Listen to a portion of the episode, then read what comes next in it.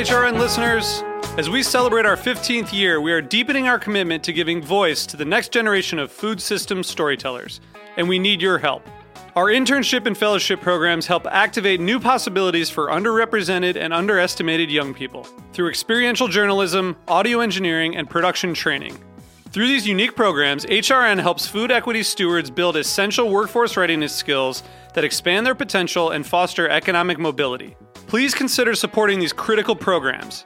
And with a minimum donation, you can be entered to win a dinner for two at an amazing restaurant in one of eight cities and tickets to a concert at a great venue in one of those cities. We have incredible partners across the country who have donated, as they also share our passion for helping to educate the next generation of food systems storytellers. Check out heritageradionetwork.org slash 15 to donate and enter to win today. That's heritageradionetwork.org slash 15 to donate and enter to win today. And make sure you donate before March 31st. Thank you. This episode is brought to you by Escape Makers On Demand Agritourism Training. For more information, go to escapemaker.biz. That's escapemaker.biz.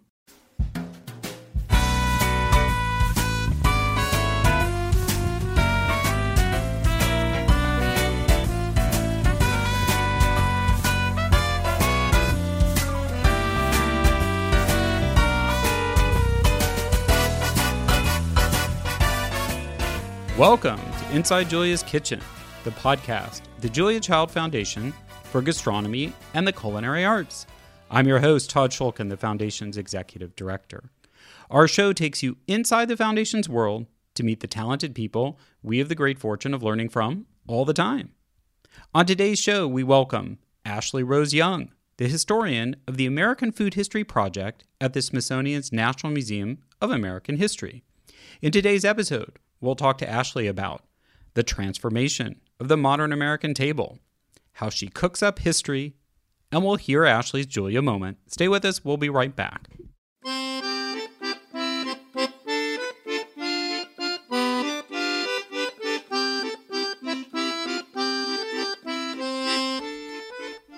As always, we launch the conversation with an inspiration from Julia. When the Smithsonian called Julia and asked whether she might donate her kitchen to the museum, Julia asked, Why would the Smithsonian want my kitchen? Not only does that highlight Julia's modesty, but it also highlights that it's hard to fully grasp history in the making. For more on the story of how Julia's Cambridge kitchen ended up in the Smithsonian, listen to episode 3 of Inside Julia's Kitchen with curator Paula Johnson. Now, the Smithsonian's collection of Julia's Kitchen actually represents a sea change in historians' thinking about the value of food history. It coincides with an attitudinal shift in America, one Julia foresaw in creating the foundation. The shift is that food matters, and it matters to society in very deep ways, whether in terms of politics, history, nourishment, or even identity. Someone who shares this point of view is Dr. Ashley Rose Young, a cultural and social historian. With a PhD in history from Duke University, her academic focus is on the intersection of race, ethnicity, and gender in American food culture and economy. Ashley joined the Smithsonian's National Museum of American History in 2017 as the historian of the American Food History Project. Her role combines research and curatorial practices with public facing programming. She is host and program developer of Cooking Up History, the museum's monthly cooking demonstration series. Ashley has shared the stage with celebrated chefs including Carla Hall, Martin Yan, Aaron Sanchez, among many others. She's also part of the curatorial team for the recently expanded exhibit, Food Transforming the American Table. She joins us today to bring us up to speed on the latest in food history at the Smithsonian. Welcome to the podcast, Ashley. Thank you so much for having me, and good morning. Good morning. So, before we talk about the Smithsonian food history, I wanted people to understand a little bit about where you're coming from. So, tell us, first of all, what steered you away from a more traditional university based academic career towards one at a museum? That is a great question, and one that I've thought a lot about going through my own journey in academia. So, you know, I was at university. I went to Yale University for undergrad, and I started off as a biology major, thinking that I wanted to study the evolution of birds. Uh, very interested in the sciences all throughout my young adult life. But you know, it's funny. I I took for fun several courses in history and was just so passionate about those and found them so interesting and revealing about society in the past and also relevant for our present day that I found myself, you know, taking more and more classes in history and eventually I thought to myself, what am I doing? You know, why am I taking these courses like organic chemistry and all these intro courses that you have to take in the sciences? And I thought I I just want to study what I'm passionate about and I love history and I've always loved history. You know, my dad is actually a retired historian. He taught in the Pennsylvania public school system for over 40 years. And believe it or not, uh, kind of in a in a faded way, my mother was a food entrepreneur. And so I grew up uh, in my family's gourmet grocery food businesses in Pittsburgh, Pennsylvania. Uh, they were called McGinnis Sisters Special Food Stores, started initially by my grandfather, and they were open for over 70 years in Pittsburgh. So I grew up from, you know, infant life through high school and college working in those businesses and having exposure to to foods from around the world but also to people who were passionate about food. And eventually those life experiences came together and I realized, you know, I want to study food history. But then how do I do that? And that all came together at the Southern Food and Beverage Museum in New Orleans. And this was in 2009. I was a junior at Yale College, and I had an internship at the museum where I was able to do exhibition work. I was giving public tours of the museum. I participated and led some of their kids' culinary camp classes, and then also worked in object uh, preservation and conservation, bringing new objects into the museum's collections, and thinking really deeply about how an everyday object like you know a hand mixer or a copper bowl or just a, a plastic cup can actually tell us so much about our lives and what food means to us and how those objects are connected to the history of technology or the history of the environment. I mean, food, as we know, is this lens, this everyday lens into such an expansive universe of questions about who we are, uh, you know, what we're trying to achieve on this planet. And so it was at the Southern Food and Beverage Museum I came to realize that you could have a career in, you know, academia that was public facing, that the kind of research that you do could create a product that was meant for everyday people, your family, your neighbors, uh, other Americans living across the country, people living outside of the United States. And that really excited me. I loved just having conversations and, and falling into conversations with people at the museum in New Orleans and hearing how passionate they were about their own food cultures and the memories they had of family and grandmothers and grandfathers and recipes from, you know, just passed down generation to generation. And so it was really even before I got to graduate school that I came to realize that I wanted a career in museums. And that's something tough to kind of deal with when you are applying to a PhD program. Because our PhD programs are generally designed to produce university professors. You go in, you learn top notch research skills, you hone your writing skills, and you're writing for a very uh, specific academic audience. And you have to really find your niche in the academy and and write to you know you write an article that maybe 50 people will read. If you're lucky and you're really making a splash in the academy you can reach hundreds if not thousands of people. But there are many of us whose work will not uh, reach beyond you know a certain number of people a fairly small number. And that really wasn't the world I wanted to be in. You know, I found academic research so interesting you know, the nitty gritty of the archive and interpreting a single document. It's just so fascinating. But I wanted to share those moments with the public. You know, I wanted to bring the public in and draw them in and share those experiences of wonder and awe with them. And so throughout graduate school, I had to be very honest with myself that I wanted a career in museums, but I wasn't able to really express that publicly at first because it was looked down upon in the academy. You know, we were striving to be professors at Research One universities, meaning universities where you're publishing academic books and writing articles that are respected and peer reviewed, um, and not necessarily curating exhibitions and creating public programming that draws the community in. Those were valuable you know things to do but they weren't seen as the best way to advance your career in the academy but I did it anyway because that's that's what I wanted to do and I can't stop myself from doing something I'm passionate about. So I did curate exhibits and I stayed in touch with the Southern Food and Beverage Museum and I interned in our rare book library at Duke University where I got my PhD and I designed exhibits on you know, the Renaissance understandings of the four humors and how our bodies are balanced. I did an exhibit on women in the advertising industry. If you think about Mad Men, you know, the early pioneers, women pioneers in that industry.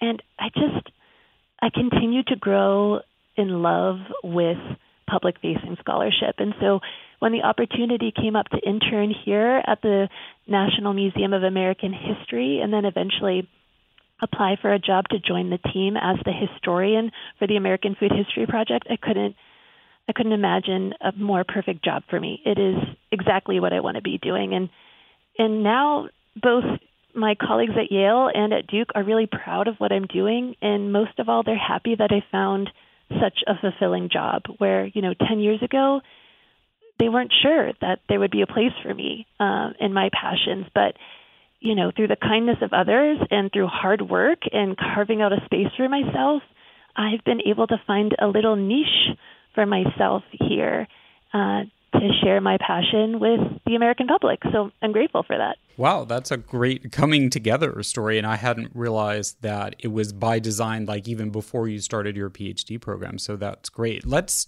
translate that now into the on the ground food history at the museum. So as some people who visited know, but if you haven't been yet, Julia Child's Kitchen is installed in a museum and is kind of its own exhibit, which was the first way it started out. But now it actually serves as the gateway to a much larger exhibit about food in modern America. So, can you tell us a little bit about just in general what that exhibit is and what you've learned. I know you're relatively new to the museum, but how, why is there a bigger exhibit on food anchored by Julia's Kitchen in the American History Museum?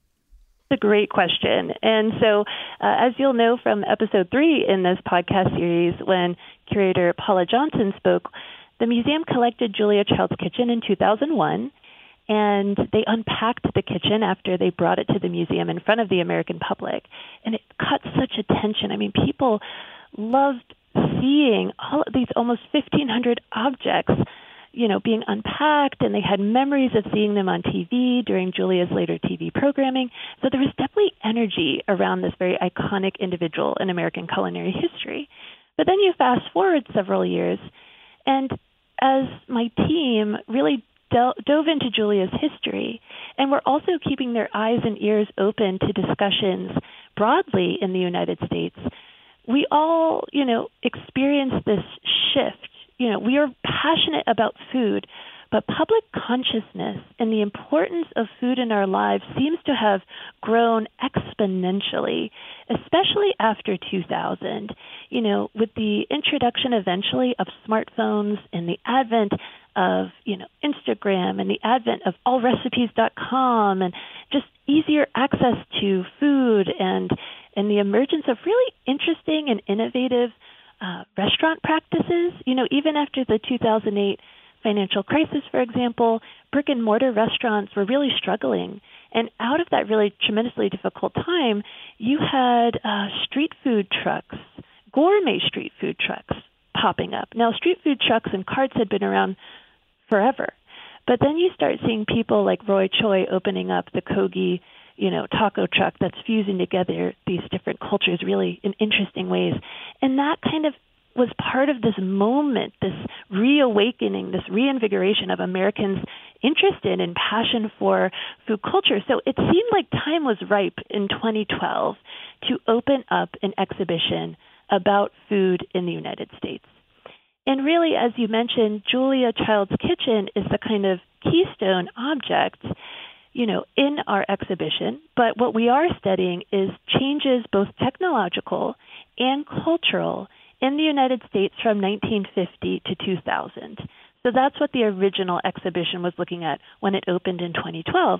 And Julia Child's Kitchen really covers that expanse of time. When you look into the kitchen, which you can do today through our viewports, you see objects from you know her time in France when she was over there with her husband Paul Child when they initially went to the Paris flea markets and were getting getting mortar and pestles and we're getting these beautiful just what we now think of as classic kind of kitchen utensils.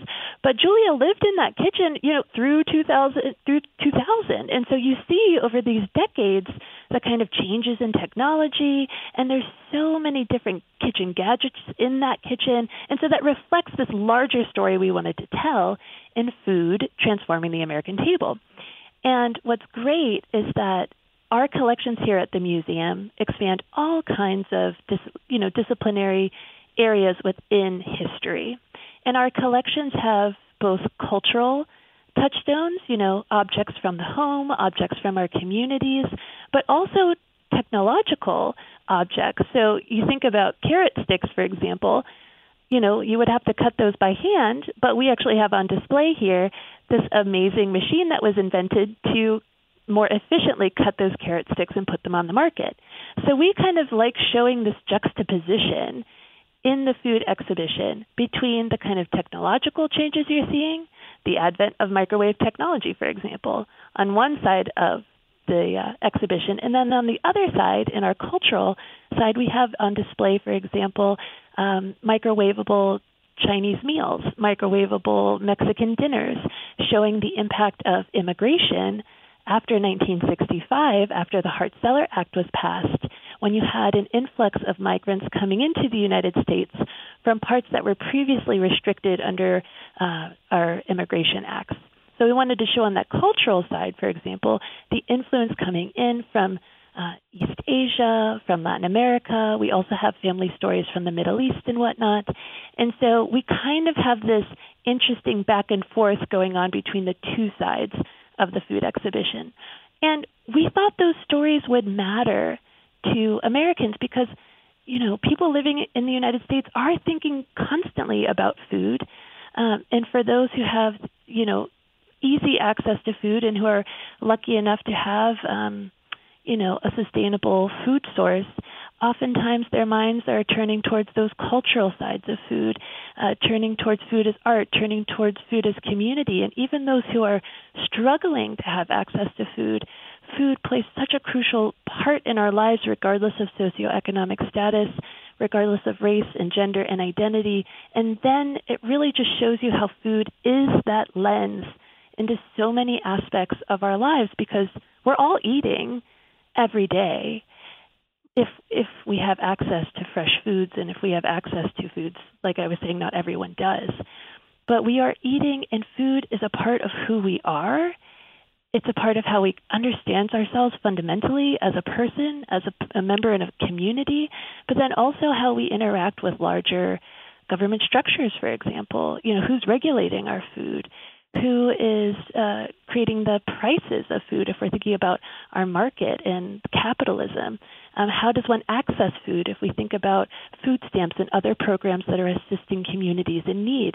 There are ways to look at so many different kinds of structures and also structural inequalities through the lens of food. And so that's why we felt in 2012 that it was so important and of the moment to have the exhibition um, but as you mentioned, things changed a little bit uh, recently when we did a refresh of the food exhibit. Yeah, and so tell us about that refresh. So you you because originally it was what 1950 to 2000, and now you've kind of brought us farther into the or closer to the present in the refresh. Is that right? Yes. So you know, the food exhibition, it opened in 2012 and it was meant to be a two year exhibition. So it wasn't going to remain open. Uh, some of our exhibitions at the museum are meant to be open for 20 plus years. And so food was always meant to be kind of a short term um, experiment, if you will, and to see how people reacted to this topic. And what we learned is that it quickly became one of the most uh, visited exhibitions at our museum. And so we kept it open because, as we saw when we looked out into society, people have a passion for food. And so, you know, fast forward uh, several years, and what we came to realize is there's still so much story. There's still much of a story to share. You know, we stopped that original exhibition in 2000, but it had almost been, an, you know, another 20 years. Food technologies have changed. Food policy had changed. Um, awareness around social justice issues are becoming more and more talked about. There were so many topics still yet to be uh, explored. And also, once we opened the exhibition in 2012, throughout the years, we were able to get visitor feedback on, you know, what they liked about the exhibition, what else they wanted to see. And so when the opportunity arose to refresh the food exhibition, we really wanted to take to heart those suggestions that visitors made about topics that they wanted to learn about. So in total, you know, every single case in the 2012 food exhibition was adjusted, was changed slightly for the refresh and reopening in 2019. But there are four cases within the exhibition that are entirely new, and they speak to many of those themes that our visitors were interested in. So, for example, we have a new case uh, called On a Diet, and this is really exploring the kind of conflicting and competing diet advice, nutritional advice, um, conceptions of healthy eating, you know, how does how those have changed over time since 1950, based on new scientific research, but also based on just kind of um, you know fads that people start, not necessarily grounded in science, but you know just trends and whatnot that people try to use, like the grapefruit diet. Um, so we have this display that looks at these changes over time, and it's interesting. For example, there's a Time magazine article on display from the 1980s with a frowning face made out of a breakfast plate. So you have two eggs, two fried eggs, and a frowning cantaloupe. Uh, and it says cholesterol, and now the bad news. You know, there was this huge fear of fat. There was this huge fear that, you know, eating fatty foods or eating high cholesterol foods like eggs would lead to a higher risk of heart disease.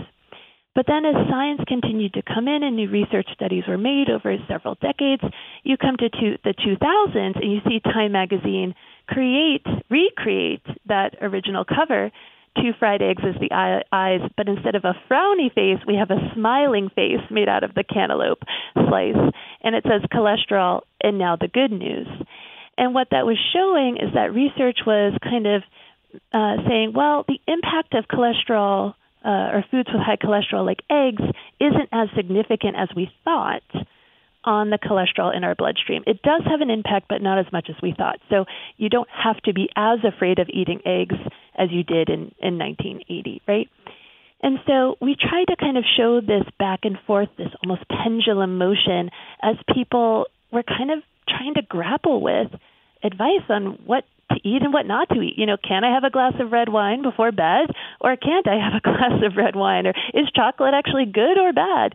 And so, you know, through our research and we didn't want to provide any kind of um, advice as historians on what people should eat, but we did comment in the case and in our text for that part of the exhibition that, you know, general advice nowadays is that eating mostly vegetables and fruits is good with everything else in moderation, whether that be meats or, you know, alcohol, butter, or whatnot. And that, you know, today it's so important to have a holistic approach to your health. It's not just about diet, but it's also about your mental well being and your physical well being as well. And we wanted to acknowledge that kind of shift from 1950 to the present moment. I mean, you even see that in uh, you know, Weight Watchers, which has rebranded itself as WW, uh, because they don't want to be associated specifically with just weight. And if you look at their um, programming, for example, they are concerned about mental health. They are concerned about physical well being. And that's a distinct shift from the original iterations of that. Um, that program, you know, starting in the mid 20th century.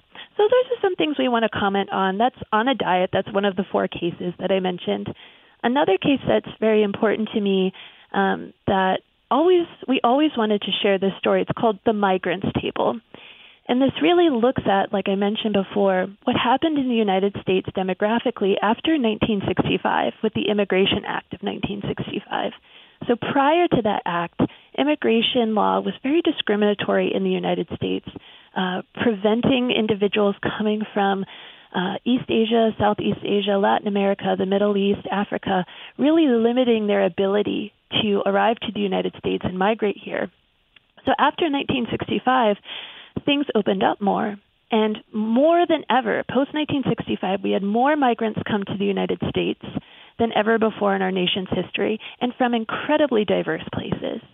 And you see that obviously reflected in our food culture.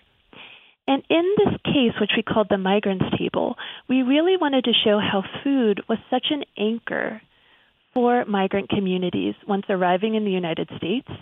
So we have on display these beautiful dishes, these very meaningful dishes um, that family members had donated to the museum. One family, for example, from Pakistan, uh, donated this very beautiful silver fish platter.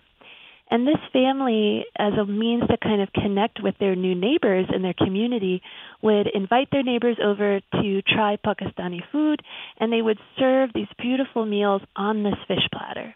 And so now that's part of the national collection, and it's on display, you know, tying the importance of food in building community. We also have on display very near next to that um, a kind of battered uh, pot, a cooking pot. It's not, you know, luxurious like the silver fish platter. It's just a very common everyday item. The bottom's burnt. It's kind of uh, doesn't sit flat on the table. It's kind of bent a little bit.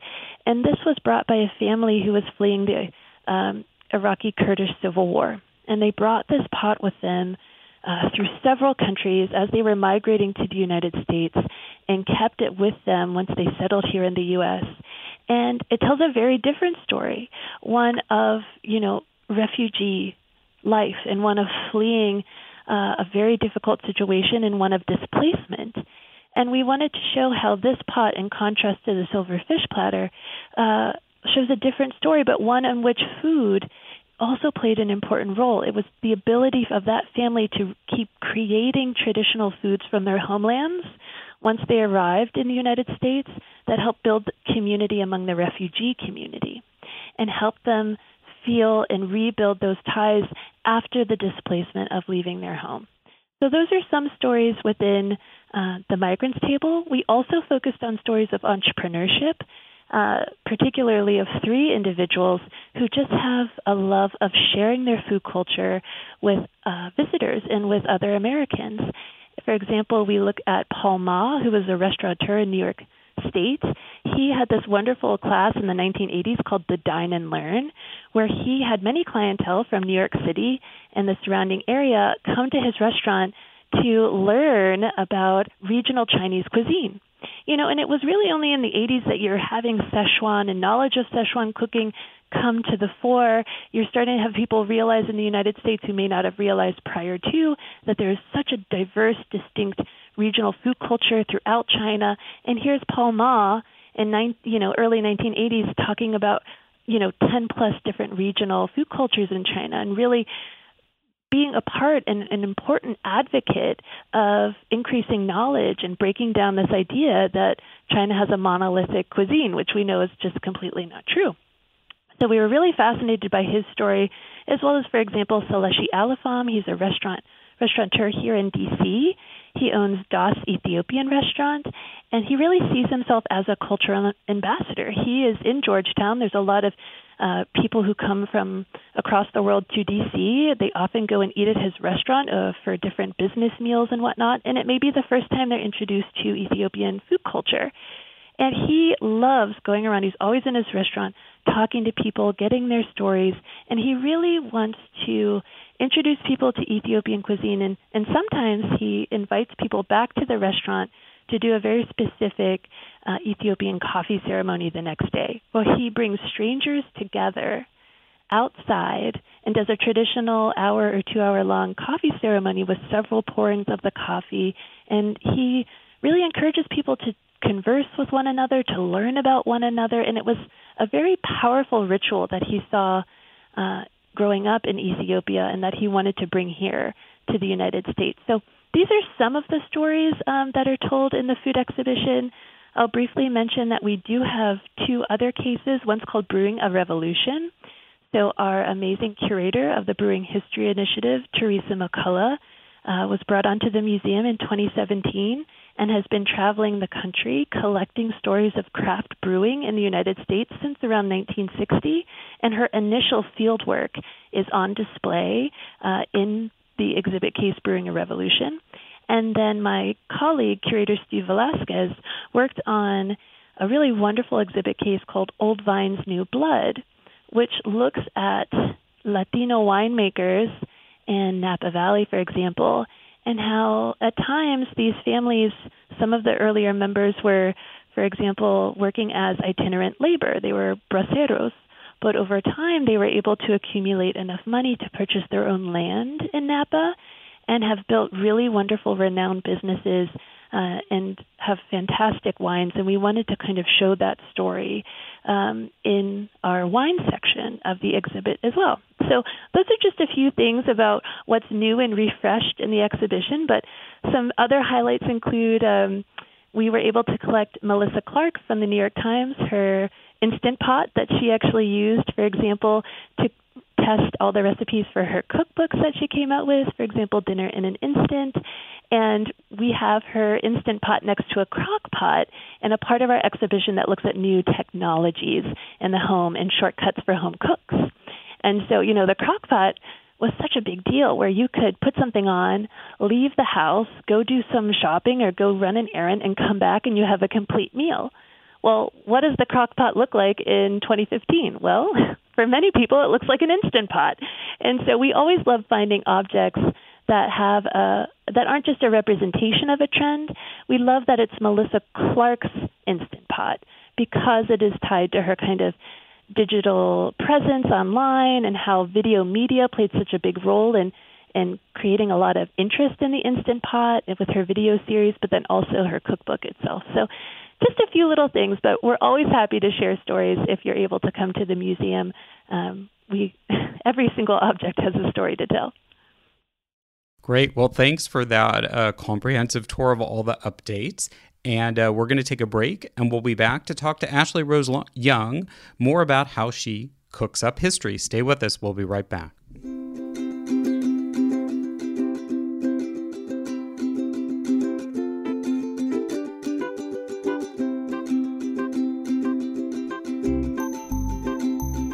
This episode is brought to you by Escape Makers On Demand Agritourism Training. Did you know that every $1 invested in tourism marketing returns on average 3 to $8 back? Not a bad ROI. Learn how to grow your agritourism business via 12 workshops entirely women led. These training workshops are on demand and can be downloaded at any time. The local travel landscape is rapidly changing to meet the demands of the leisure, event, and corporate travel sectors. Whether you're a farmer or producer, a winemaker, a restaurateur, or a destination marketing organization, there's more opportunity than ever to capture these markets. The on demand agritourism training will provide you with insights and skills to keep your target demographic coming back for more. 14 speakers providing 6 plus hours of education that you can watch at your convenience, anytime, on any device. Maximize your time, budget, and resources and focus on creative solutions to help your business thrive. Presented by Escape Maker and Fulton Stall Market, the full conference access pass is now available to purchase. Use the code Heritage2020 for $50 off a full pass at checkout. For more information and to purchase your pass, go to escapemaker.biz. That's escapemaker.biz. Welcome back. We're talking to Ashley Rose Young, the historian of the American Food History Project at the Smithsonian's National Museum of American History in Washington, D.C.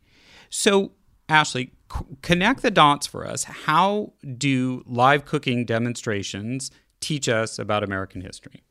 I love that question.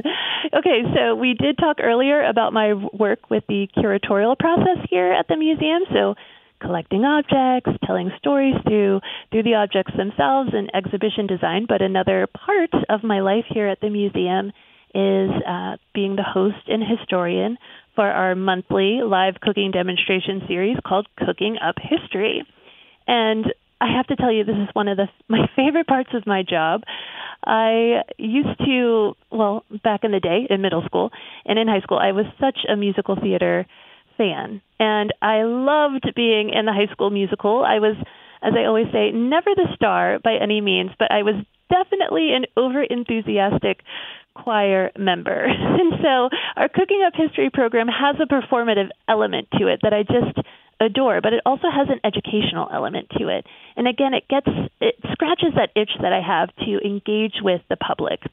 And so every year we choose an annual theme to kind of organize the 12 demonstrations that we're going to do that year and also the additional demonstrations that we do through Smithsonian Food History Weekend, which typically falls in the fall. This year it will be October 17 through 19.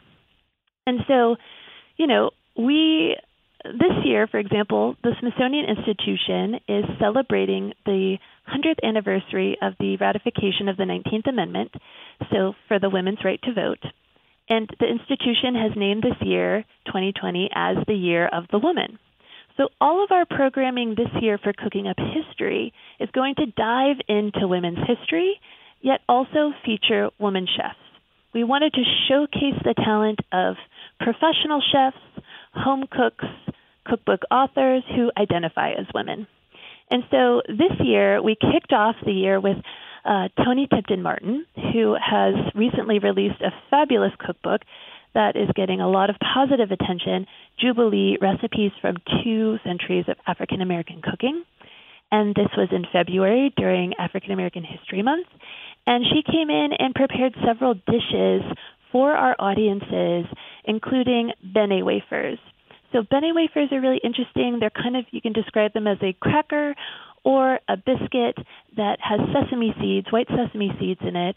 And this was something it's a dish that really carries with it influences from West Africa and the Caribbean as well, and how those culinary traditions uh, during the transatlantic slave trade and throughout slavery were brought to the U.S. with the forcibly brought individuals here and how those food cultures persisted in the United States uh, and grew here despite the really horrific conditions of slavery. And so Toni Tipton Martin wanted to prepare these recipes to share the history of the transatlantic slave trade, to celebrate the perseverance and ingenuity of enslaved persons and their descendants, and also to share some of her own story as an African American woman living and working in the United States, how she uses recipes, for example, for Bene wafers uh, for her parties, uh, for community events, and how this tradition, this recipe that's centuries old, still plays such an important part in her life. And what's interesting about Toni Tipton Martin's story is, is that she grew up in California, and she grew up in a middle, upper middle class family. And what she noted about her experiences, you know, reading about African American food ways in this culture and the critical importance of African American culinary ingenuity in the United States was that stories tended to focus on the South and tended to focus on soul food. But what she noted, although those are incredibly important culinary cultures, she noted her experiences growing up were slightly different in California and had a lot of influences from uh, Mexico, for example, but also coming from East Asia, and just you know slightly different approach to culinary cultures. And so she wanted to write this cookbook, Jubilee, to kind of share her experiences that were distinct from soul food, and that she's not the only individual who had uh, these experiences with food cultures. You know, being slightly different than than those associated with the American South. So, this is just one example of how we can tie in through a chef's personal story. We can touch base on, cult, you know, very important historical moments, like the impacts of the of the slave trade on the United States.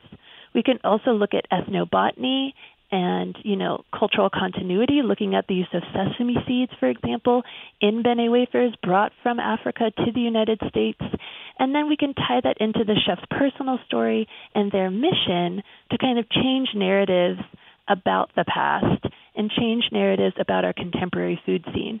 So I really feel like Toni's Cooking Up History program was a really wonderful example of the dynamism of our cooking programs here um, because they are relevant. You know, the, the history from 200, 300, 400 years ago is still relevant to our experiences today.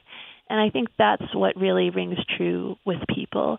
Um, and then to top the demonstration off, we uh, actually did a taste testing of the Bene wafers, so people can have that sensory experience. And you know, going back to the food exhibition, something that our visitors often said is, you know, I love reading about food, I love seeing these objects, but I want to smell or taste or have some other kind of sensory experience. And that was one of the reasons our museum really pushed to have a cooking demonstration kitchen in the heart of the museum because we knew people wanted a multi-sensory experience and so the kitchen provides that. And now that we're able to have tastings as well, it really just hits home and ties all of that new information learned uh, to a taste moment and to, to smell. And we know that some of our strongest memories can be triggered by smell and taste. So I like that multisensory element that we can bring to the cooking demos as well. I see. Yeah, I was going to ask you what you thought audiences take away from a live demo versus the traditional, but I think you just answered that by that it both brings history to life and that it provides this multi-sensory experience that people have been seeking.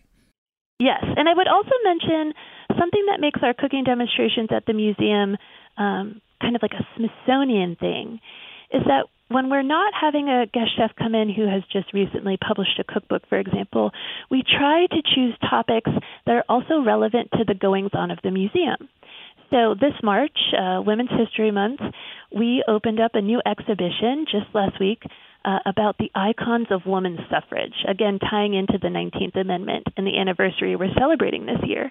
And to coincide with that particular exhibition opening and the objects that are in the national collection here at the museum, I have been working with our curators to curate and design a cooking up history about historic women's suffrage cookbook cookbooks, one of which is actually in our collections here at the museum.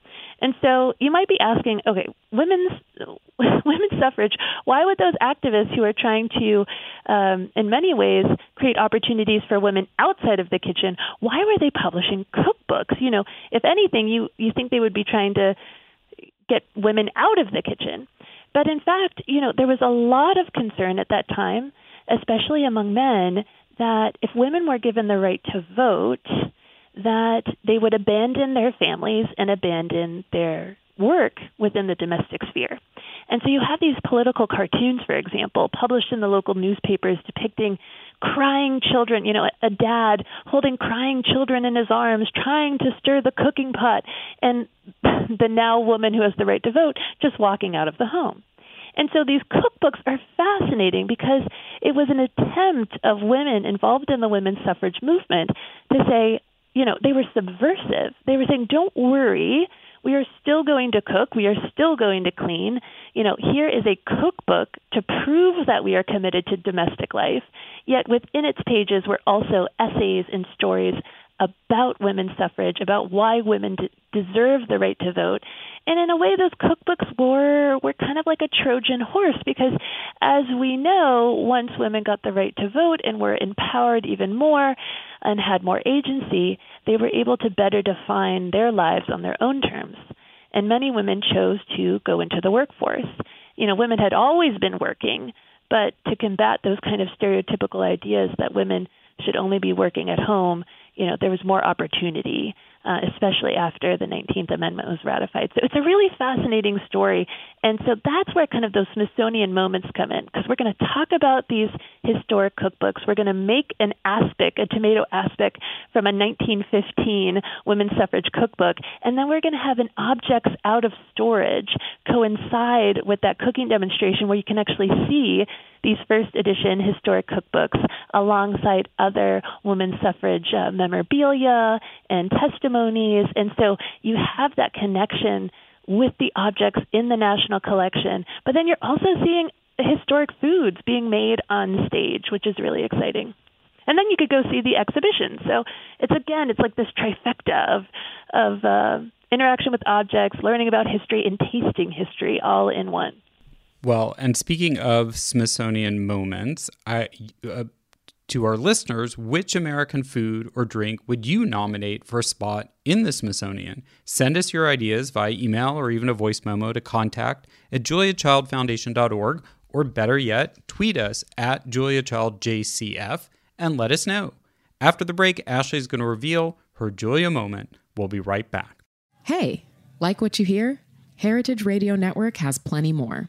With fresh programming every week, we've got something for everyone. Trying to start your own food business? Concerned about where your food comes from?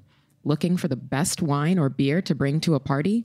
Find our shows on iTunes or Stitcher, or head to heritageradionetwork.org to listen live and subscribe to our newsletter.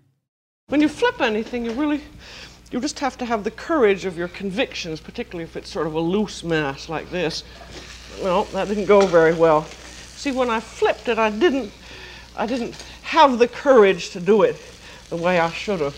But you can always pick it up, and if you're alone in the kitchen, who is going to see? From Julia's immortal words, we move into our last segment, which we call the Julia moment. Here's when we ask our guests to share their favorite Julia memory moment or how she's inspired them in their career. All right, Ashley, what's your Julia moment? Oh, so many Julia moments. So, you know, when I was growing up, and my mom and I used to watch a lot of food TV together. And so I definitely have, and they're somewhat vague memories because I was only six and seven, six or seven years old, of watching Julia Child on Cooking with Master Chefs on PBS with my mom. And I do have a vivid memory of the Lydia Bastianich episode, which I also greatly admire Lydia as well. And she's had a strong presence in my hometown of Pittsburgh. But I do want to mention when I think about Julia Child, you know, she was very much revered in our family, and my mother had the opportunity to meet her. My mom, like I said, was a food professional in the gourmet food business. And so Julia was an icon in our family. And for me, she is a present she is a strong woman. She is she is who she is. I love that she owned her personality you know, I was talking to Paula Johnson, our curator here the other day, and she mentioned this quote where Julia identified herself as a a jolly cook, and I just love that she owned that. She is enthusiastic. She had so much passion, and I see a kindred spirit with her in many ways. So I'm up on a stage at least once a month. I'm I'm in front of the public and like Julia, I see myself as an educator and I see myself as someone who wants to create those the joy around learning um, and also kind of helping people um, see something new, see the world through new eyes. And so when I think of Julia, I see someone who was incredibly curious and respectful of of other people and people different of herself, but uh, different from herself, but also she was someone who saw the commonality that we all share and so I often think of Julia when I'm on the Cooking Up History stage, and I think about just the kind of spark and energy that she had. And I I try to foster that within myself, again, kind of touching base with that musical theater nerd of my past, but also the professional historian in me, and also the human. You know, like I said, we're all connected to food. And so, Julia, for me, she is just an iconic culinary educator, and I can only hope to have, you know, just a, a sparkle of what she embodied in, in her entire person. I hope I can capture just a little bit of that passion and energy and share that with the American public. That's really great, Ashley. Well, thank you so much for joining us today and bringing up us up to speed on the latest at food history programming at the Smithsonian. Thank you, Todd. It's been a pleasure. Come visit us. I'll be back soon. I know it. Thanks for listening, everybody. You can learn more about the Smithsonian's food history programming on americanhistory.si.edu forward slash topics forward slash food hyphen history. And once you're there, you can click on Cooking Up History, that link, for details on the upcoming and I'll mention completely free cooking demonstrations, which include Bonnie Benwick, Melissa Clark, as Ashley was talking about, as well as the eminable Joan Nathan, who we've also had on the podcast and stay up to speed with everything else happening at the American History Museum at American History on Facebook and at AM History. Museum on Instagram and Twitter. If you want to know more about Ashley Rose Young's work, you can go to ashleyroseyoung.com and she tweets out, you guessed it, Ashley Rose Young on Twitter.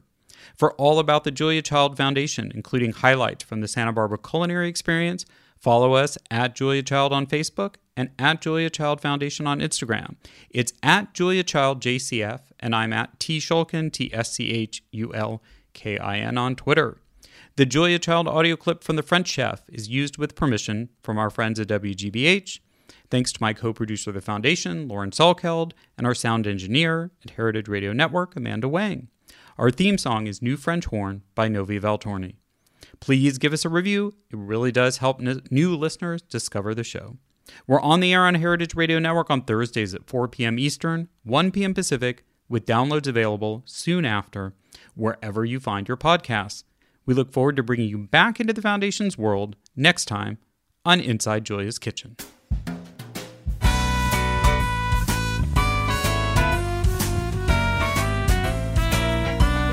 This program is powered by Simplecast. Thanks for listening to Heritage Radio Network, food radio supported by you. For our freshest content, subscribe to our newsletter. Enter your email at the bottom of our website, heritageradionetwork.org. Connect with us on Instagram and Twitter. Our handle is at heritage underscore radio. You can also find us at facebook.com forward slash heritage radio network. Heritage Radio Network is a nonprofit organization driving conversations to make the world a better, fairer, and more delicious place. And we couldn't do it without support from listeners like you. Want to be a part of the food world's most innovative community? Subscribe to the shows you like, tell your friends, and please join the HRN family by becoming a member. Just click on the beating heart at the top right of our homepage. Thanks for listening.